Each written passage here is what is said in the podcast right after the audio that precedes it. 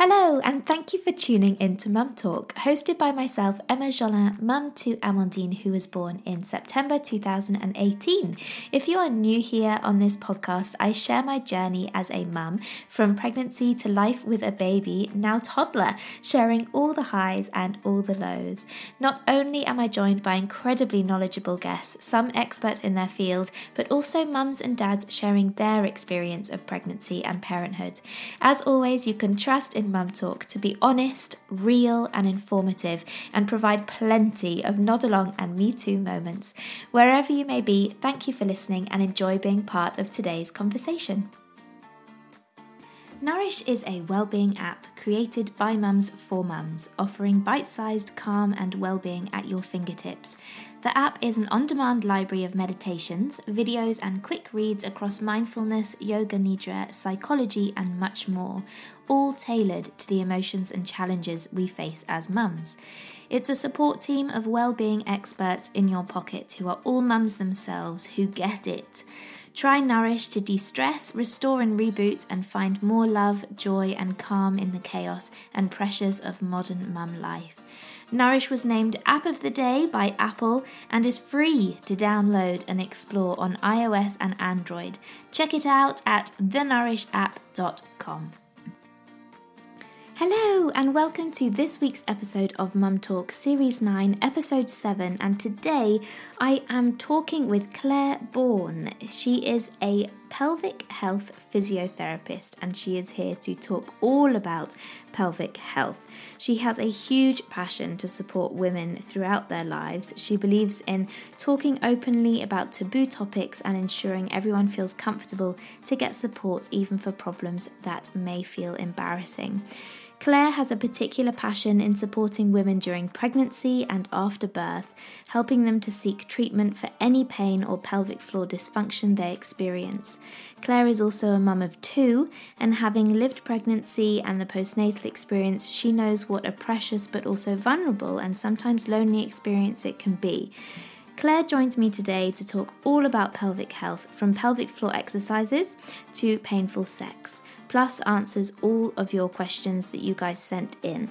If you had any questions from my chat with Charlie a few podcasts back from Bumps and Burpees that we didn't get to answer, they are answered within this podcast with Claire. I hope you find this brilliant, informative, knowledgeable podcast from Claire really, really helpful. So, Claire, tell us um, about general pelvic health. What do we want? What do we want it to feel like? Whether we are prenatal or postnatal, um, what do we want it to feel like down there? Great. Yeah. So I think first of all, always helpful just to know where our pelvic floor is because I think still so many women aren't 100% sure. It may be the first time they've ever heard about the pelvic floor muscles was pregnancy, and you're sort of given this advice: do pelvic floor exercises, but if you've never done them before and you've never been told about them, it's actually really hard to know what to do. Mm. So I think so from an anatomy point of view, they literally sit in where they are, what they where they state they are in the floor of the pelvis. So they kind of come around your back passage, around the vagina, and they keep us, you know, continent. So I think first step is can you even identify with those muscles? So for a lot of women, it's thinking about holding wind is a very good cue. So literally just thinking holding wind, letting go. And I think the main thing I would say is it less is more often. I think when we hear like pelvic floor exercise, you think, right, exercise, I give it 110%. And sometimes I think we can kind of overdo it a little bit. Mm. So I'm often just like, just it's a really gentle feeling. You'll just feel a tightening um, around your back passage, around the vagina, um, and then you'll feel a let go. And that's the main thing that you're looking for.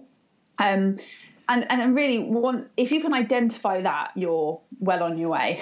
Mm. and i think as pregnancy goes on what you're looking to to just make sure is that you continue doing daily pelvic floor exercises. And we should ideally be doing sort of two different types. So the same contraction in the sense of hold wind let go. Though i must say that not everyone is the same.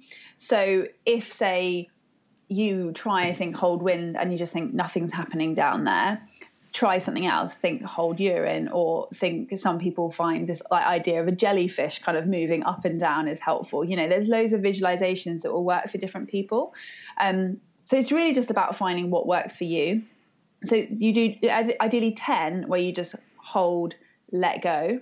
Um, and then 10, where you'll basically squeeze, hold that contraction for five to 10 seconds whilst you breathe. And the breathing is really important. And then you let go. So you're meant to be focusing on those sort of two different types of contraction as such.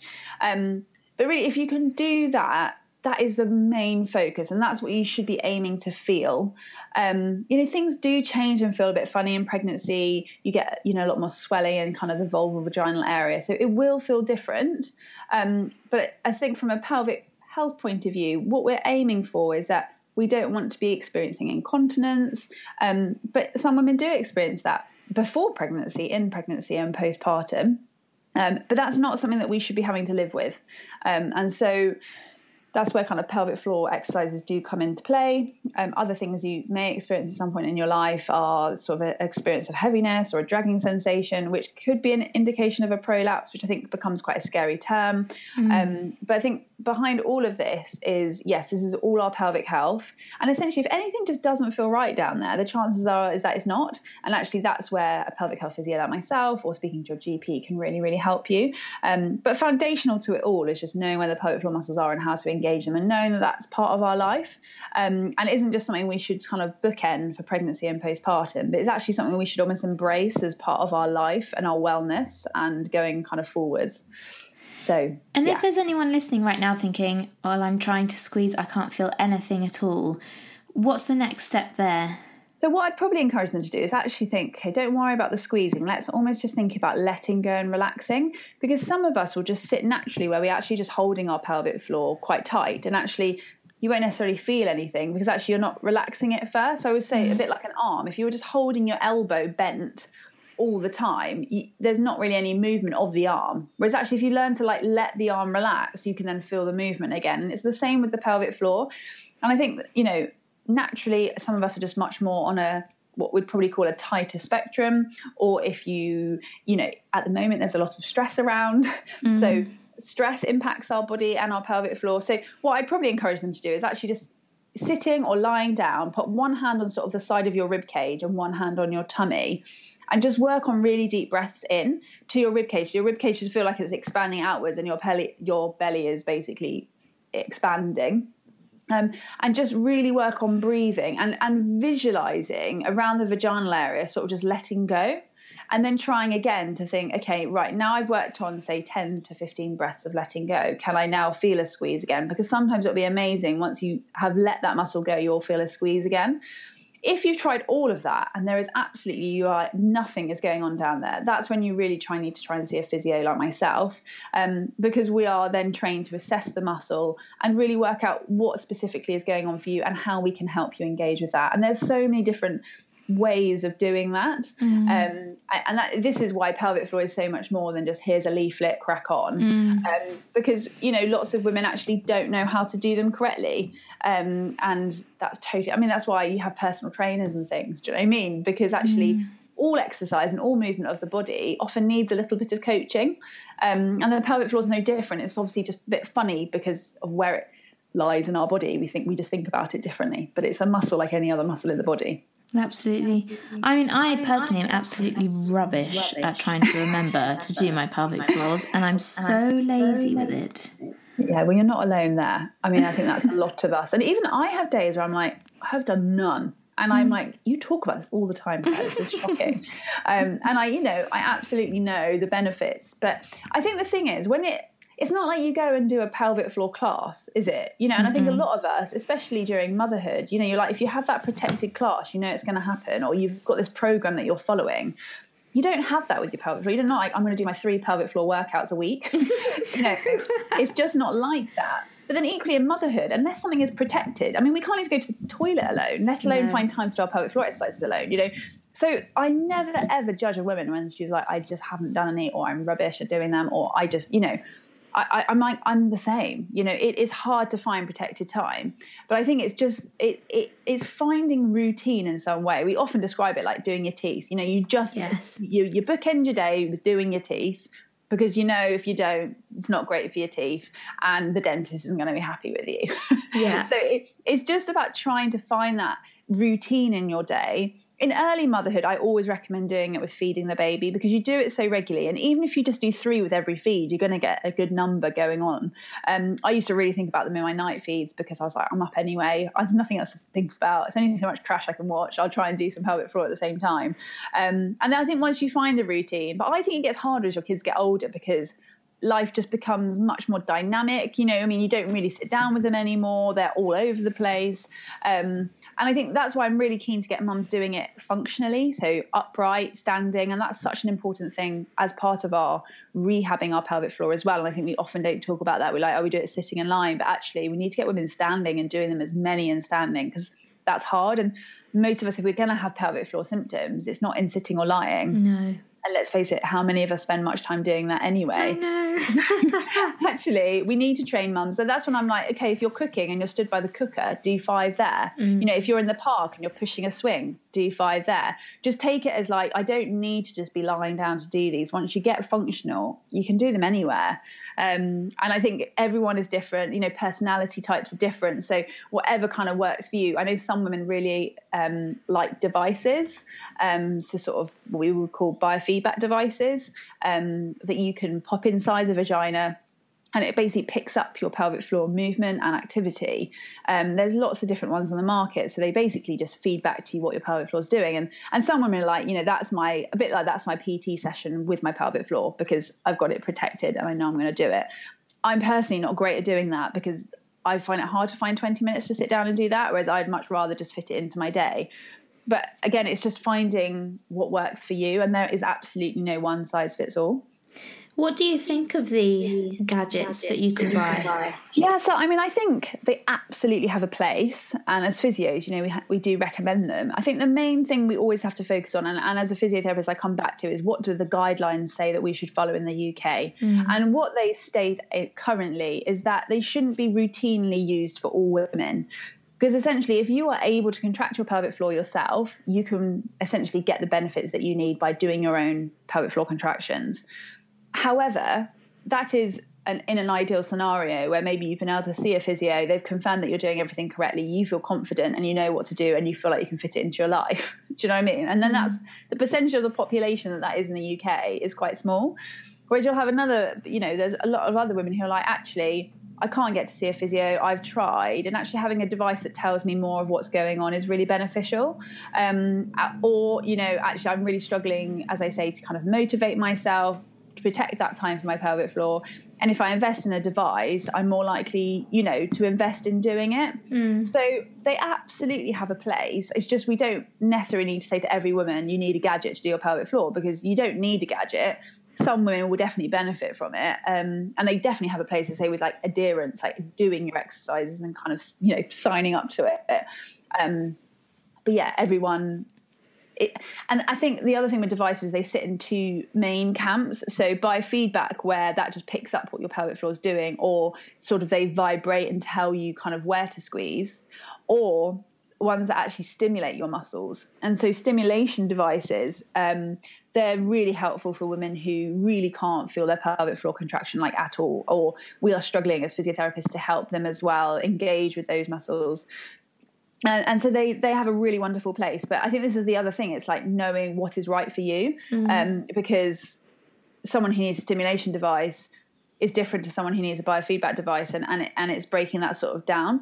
Um, so yeah i think m- my message often is if you can definitely try and see a physio first because um, they'll send if you're going to get a device it's similar price sometimes if you're going privately or nhs you know there's physios all over the nhs um, they might advise that you do need one or, or, don't need one, but they'll also tell you the right one to get for you.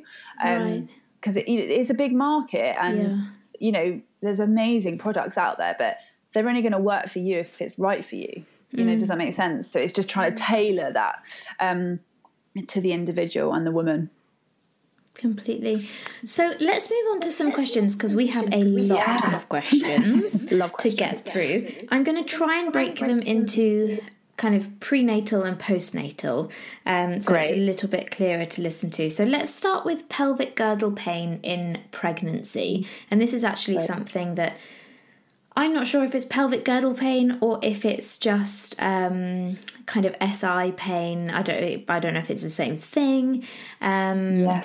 And it's something I'm personally struggling with in my second. I didn't have it at all in my first, but I know that there's a lot of women who struggle with pelvic mm. girdle pain and also worry that it's going to be so much worse during labour and will it ever go again afterwards? Yeah, of course. So, yeah, so pelvic girdle pain is now the um, umbrella term that's used for sort of any pain around the pelvic area. So that could be pubic bone at the front or SI joints, so as you said, sacroiliac joints at the back. Um, so obviously every woman will present differently, but the umbrella term is pelvic girdle pain. Mm. We think around one in four women are will be affected. So that is an awful lot of women. Mm. And I think sadly the narrative is still a little bit, oh, this is just something that comes with pregnancy. And I think we're desperately trying to change that narrative and say, no, actually we need to support women earlier to try and help them sort of in their, you know, pain journey. So um, I think what's really helpful and, and really important for us to discuss is the sort of change in uh, the sort of understanding of what causes pelvic girdle pain. So historically, it would always be like it's the fault of relaxin, which you may have heard about. So relaxin being the hormone that increases in the body during pregnancy. Um, and though yes, that is true, relaxin is in the body, and it, there we have higher levels, and that does have some impact on our kind of soft tissues and our joints.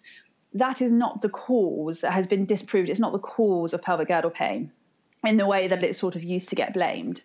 Um, and so, therefore, we're kind of moving away from this fact that actually pelvic stability as such is the issue here. Again, we've now got more studies that prove that actually the pelvis is an incredibly stable, um, wonderful structure, um, doing amazing things. And actually, we should be encouraging women that you know your pelvis is not unstable, and um, you've got a stable pelvis. And what causes it is a whole mixture of things. And actually, we're still trying to really understand exactly what is causing it. And, and every woman will be different. So, previous trauma, say if you've had a previous fall or injury to the area, your back, your pelvis, that can be a factor. Um, if you've um, um, you know, again, having multiple babies, you know, weight around the area, that can have an impact. Um, also, we need to really think about the emotional and mental side of things. So mm-hmm. I think w- what you've touched on there beautifully is you start having some pain and then the fear sets in, doesn't it? And maybe mm. you're told, well, this is just it now, or it's just going to get worse until you have a baby. And, and then the fear sets in, and, and that fear has a humongous impact on our body and without going too deep into sort of pain science and all that sort of stuff, but pain in the body is fascinating. And actually, once we experience pain and sort of fear and all that sort of stuff, it has a huge impact on us um, as well. So, again, as it, it's a complicated topic, but I think the main message that women need to understand is that it is absolutely treatable and that actually you having pelvic girdle pain is not a sign that your pelvis is giving up on you or it's unstable or anything like that. Um, yes, as physiotherapists, we need to assess you, um, and that is accessible on the NHS. I know sometimes the routes in are confusing and not easy at times. Um, and yes, it may involve some hands on treatment often the right movement and the right exercise will really help you. So that doesn't necessarily mean our full focus um, is going to be on right. You need to just stabilize. You know, everything used to be like you got to do Pilates and stabilize around the pelvis, and Those, a lot of those exercises are wonderful. Actually, just general movement.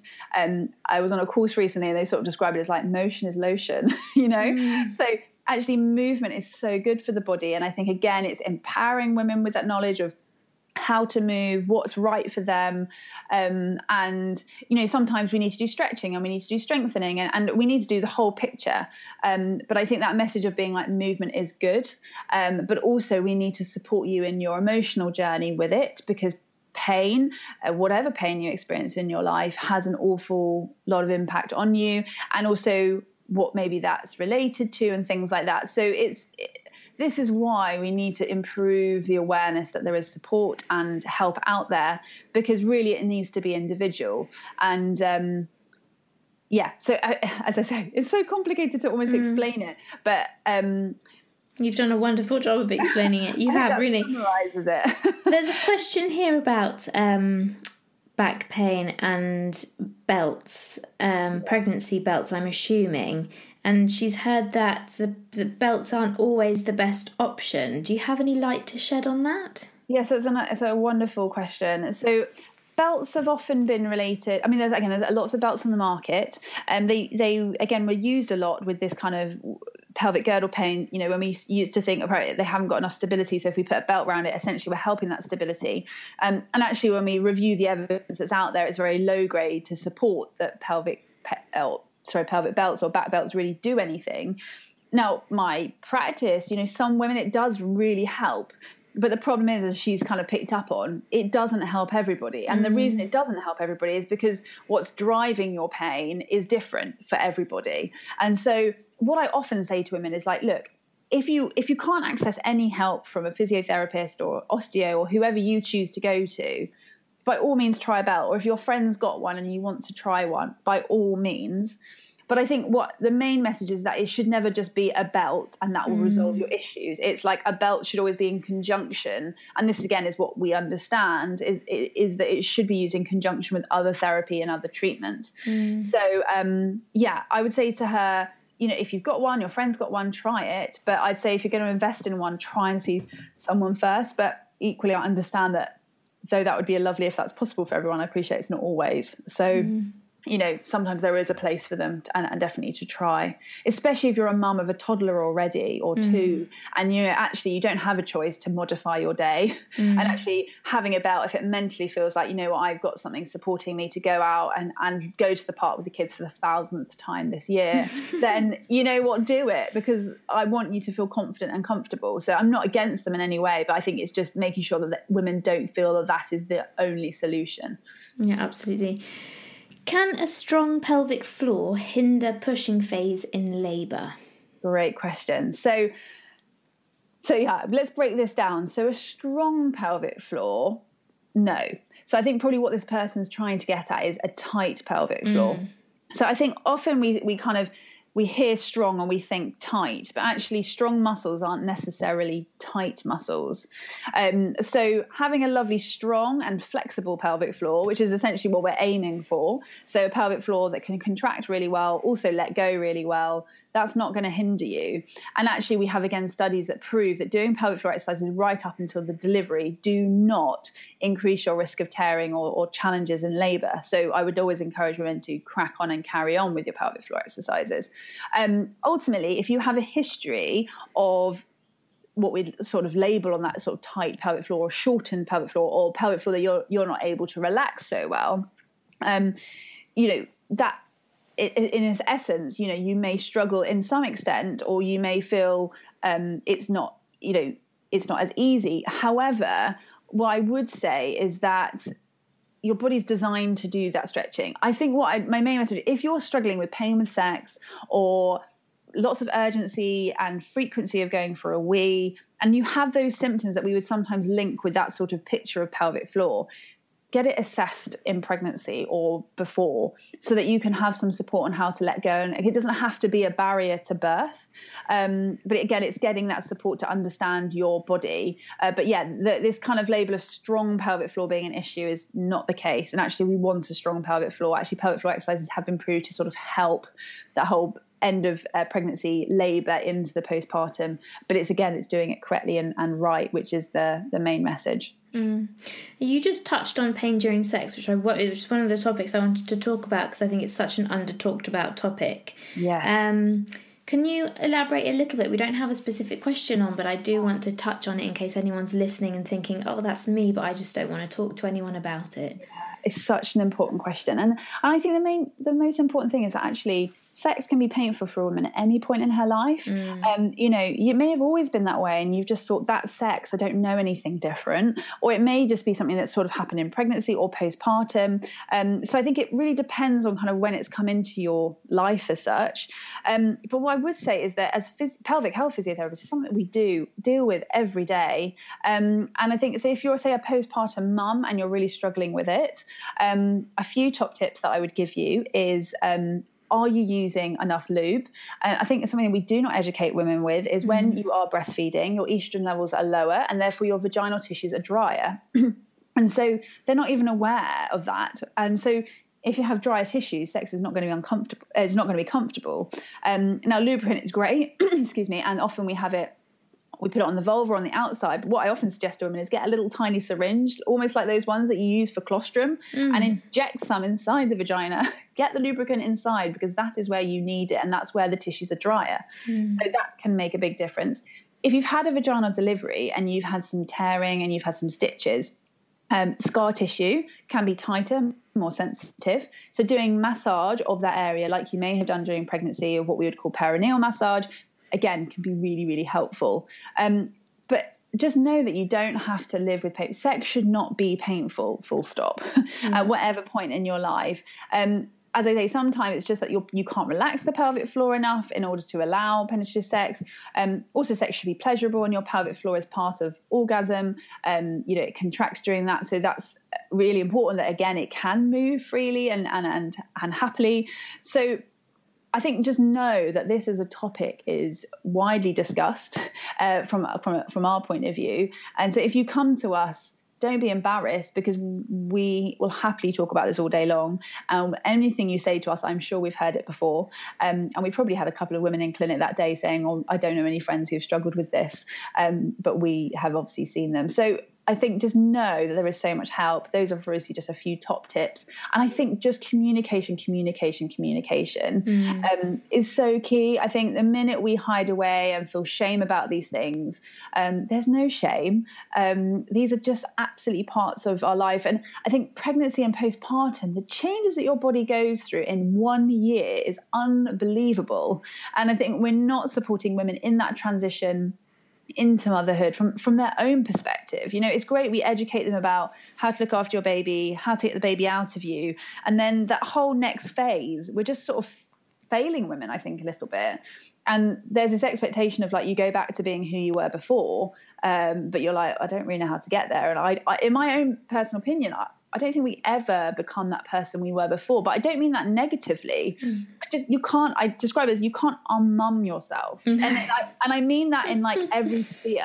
I think we put you know, we put this pressure that we almost need to physically unmum ourselves, but emotionally and mentally, you would never dream of being different. You know what I mean? Because emotionally, we just change, don't we? There's love that we have for this tiny human. And um, mentally, we think about them all the time. And I just you don't undo that yourself. But the physical side of things, we're almost like, well, then you just need to go back to who you were before because you know that's just the way things are. I'm like, no, no, we just need to embrace the changes, know what to do with them, and support you to feel like you again, but this new mum version of you, which doesn't mean it has to be fully negative, which I think it's always been like. Um, I believe that mums can get back to what they love and they should quite frankly do that. I mean, if it's so sad if we're saying to women at like in their 30s when they're having children, well, you know, that's it, your sex life's not great now. I mm. mean, that's just tragic. They should be able to have sex for the rest of their lives. So um, the main thing, yeah, is I think that anything you experience, there is help out there. Mm-hmm. Um, and it's just, I think, first of all, knowing that. Um, and don't let anyone tell you that a glass of wine is going to solve your sex life because, I mean, it might do for a few nights. if you've got pain and problems, we need to get to the root of that. And a glass of wine is only going to be a plaster that maybe helps for a little bit. yeah, I couldn't agree more. Back in 2018, when I started the podcast, one of the first things I was kindly sent was an all in one kit from Cheeky Wipes, and we have used and purchased more ever since. Cheeky Wipes make washable, reusable baby wipes, makeup removal pads, reusable period protection, and more. As you know, with Amandine, we really have tried to do our part using cloth nappies for a big chunk of time and reusable wipes. We use cheeky wipes for bum, hands, and face, white cotton terry cloths for bum, and coloured microfiber cloths for hands and face after every meal. The all in one kit has everything you need, whether you are using cloth or disposable nappies. The wipes are great for sensitive skin, using just water and a few drops of essential oil. You know exactly what you are using on your little one's delicate skin. The kit is so easy to set up, use, and wash. We literally pop them in the wash bag and into the washing machine. We honestly find they clean a pooey bum much better than disposable wet wipes. You can find the all in one kit and their full range of products at cheekywipes.com, and you can do your part for the environment and your wallet, saving over £500 over two years by switching to reusable wipes, and nothing is being added to landfill. You mentioned very briefly uh, perineal massage. Now, I've, we've got a specific question about whether needing to do it for a second pregnancy and birth. Yes, so I would always recommend doing it for a second pregnancy and birth. A lot of what we, the research we have, is about first time mums. Mm. Um, however, um, I think when you think about it practically, you know, if you did have a, over 80% of women who have a first baby have some element of tearing, probably stitches. So that's changes into the vaginal tissues. As I say, sometimes scar tissue can be tight. And so that's going to still be there as you're pregnant for a second time and going for a second birth. So my mind is let's prepare that area again. Um, you know, the vagina doesn't stay super open after mm. you have a baby. You know, it it does as you do your pelvic floor, everything strengthens again. Um, and as they say, that scar tissue is still present. So, in my opinion, massaging, supporting yourself to uh, relax those muscles again, stretch everything in preparation is absolutely beneficial. Um, so, I am a big advocate for do it every time because um, if we can protect and support your pelvic floor, then let's do it. Mm, absolutely. I had hip pain in the last pregnancy and I have it again this time. Best ways to protect against this? Mm, great question. I mean, hip pain is a tricky one because it could be your hip joint, it could be your pelvis, it could be the muscles around the pelvis. So I think really I'd have to just deflect that one to say you need to go and get an assessment because mm. um, I can't really say what's causing it, and different advice would be different depending on the kind of yeah the cause of it. So, mm. um, I mean, generally movement and exercise is a wonderful thing, but that could also aggravate your pain if you're not doing the right ones. Mm. So yeah, I'd just say try and get some help personally for that. All right, let's move on to postnatal. So, is there any way to minimize the C section pouch of skin? Ah, oh, great question. So this is based on multiple things, um, but something that I am really passionate about spreading the word is C-section scar massage. Again, not widely discussed, not widely taught, um, but it, I, what I, um, ultimately, if there is loose skin above a rigid line, it's going to flop over it. Yeah. Mm. So we can't always change the looser skin that unfortunately some of us just have postpartum, um, especially if we've say had a bigger bump or we've had multiple babies or whatever it might be. Um, However, if we massage that scar to make that scar more mobile, uh, less tight, it can reduce that visibility of that kind of rigid line overhang. Does that make sense? So, C section scar massage, wonderful. Um, I mean, I've got some videos around it, which is probably easiest for us to share potentially mm. after the podcast because mm. um, I think seeing it is so helpful. Um, we generally advise massage sort of from six weeks. So again, once that sort of acute healing phase has gone, all the scabs have disappeared, um, and you can start massaging your lower tummy initially and then onto the scar and all of that can really help. I think it's really important to note that doing scar massage can be incredibly difficult and emotional for some women, especially if cesarean wasn't essentially on your plan as such or your preferences. It was a more traumatic experience for you. Sometimes it's actually incredibly hard to even look at a scar, let alone touch it and massage it. So, um, it's worth again finding what works for you. And if you feel like you can't do it that's absolutely fine. There's absolutely no pressure.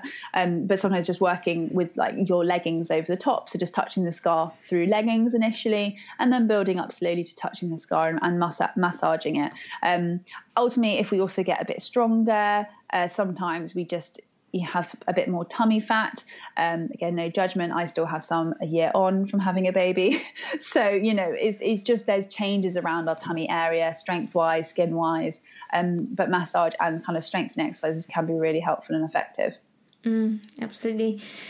Diastasis. Mm. So, this question is it was treated and it's now less than one centimetre, but still looks awful. Is there anything I can do? Bless. So, what I mean, so much in that essentially. Um, so I would say if it still looks awful, I mean, again, what does it? What's the main issue with the looks? Is it the aesthetic, kind of what the skin looks like? Because that's a, not the diastasis to blame, or is it that your tummy still feels rounder?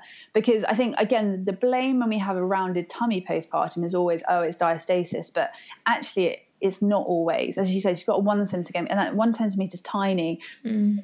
Some women, or most people, have one centimeter gap before they're pregnant. Most men have that. You know, if you think about someone with a six pack, they have a separation between the muscles. Mm. Those muscles don't glue together.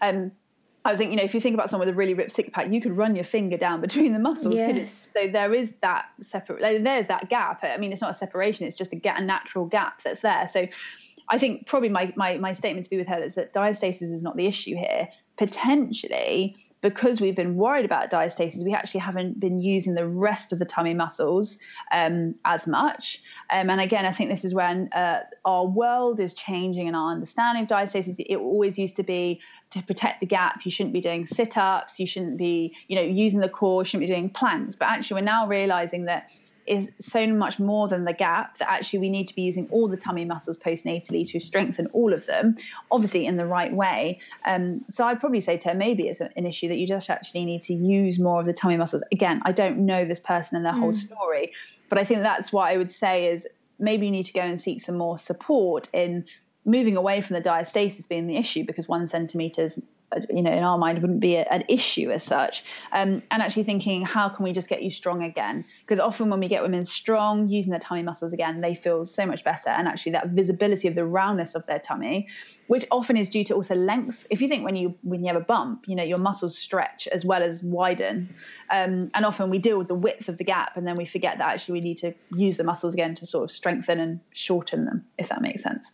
Um, so yeah, absolutely I would just say I would probably just shift your brain from diastasis to think, actually, what else do I need to do to get myself strong and, and feel like my tummy is working again? Mm.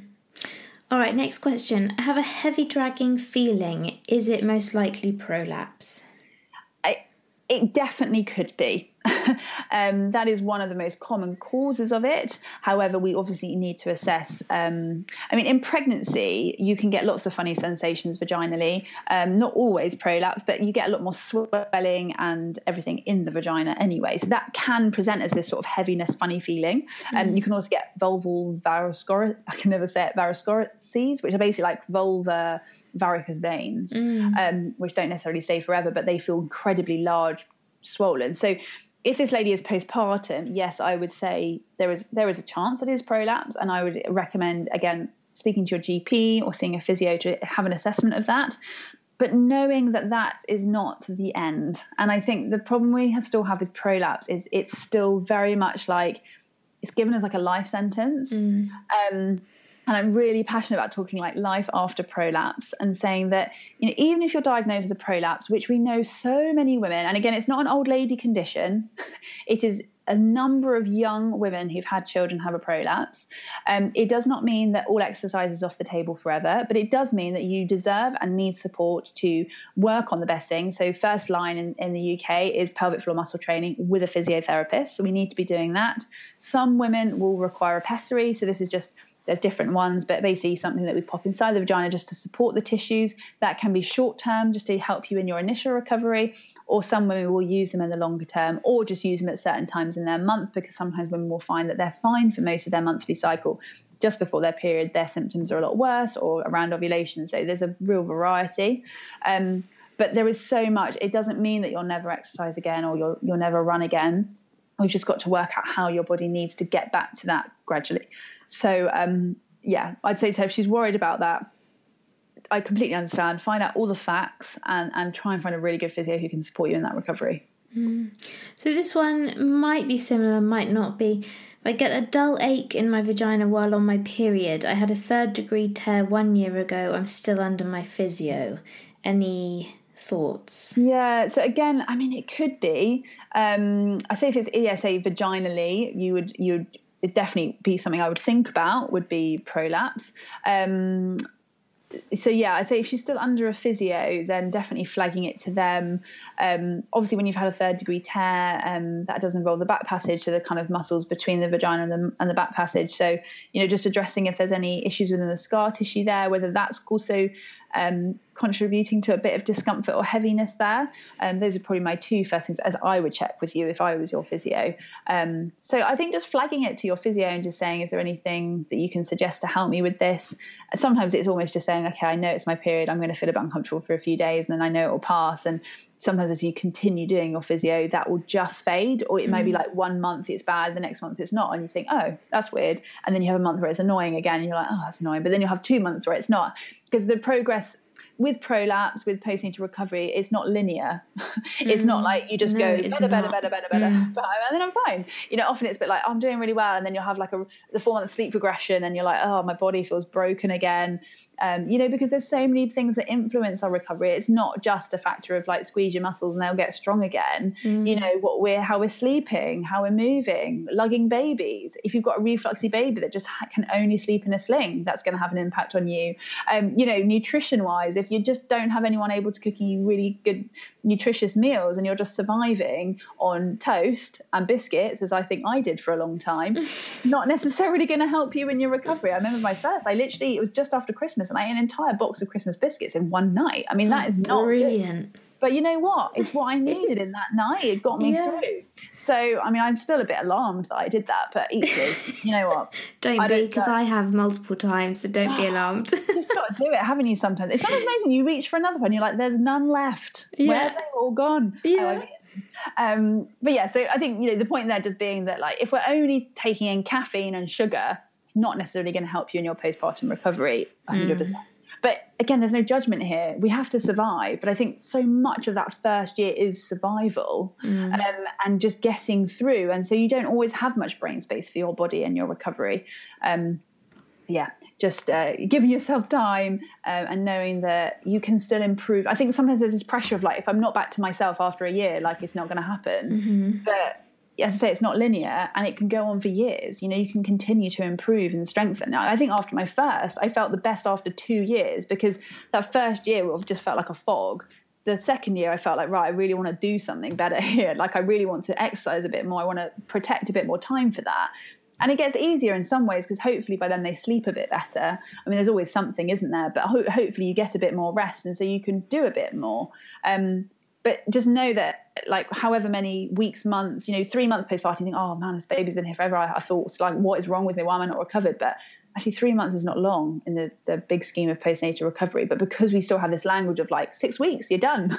Go go go. Yeah. it's like we set women up for feeling like failures if they're still feeling like they're not recovered at a year postpartum. It's like no that's actually normal. When we break it down to look physiologically what's happened in your body a year postpartum is not long. No. So don't worry. Like, know that that is okay, but don't live with things because you feel like, well, I've just got to now. Um, there's there's never there's never a time scale on how long to you you have to you know be to get help. It, it, you can get help at any point, even if you're five years postpartum. mm. Absolutely. Let's whiz through these last few questions because yes. I know we haven't got long. Um, Post birth, when I get up out of the bath, I can't control the need to wee, no other issues, what to do?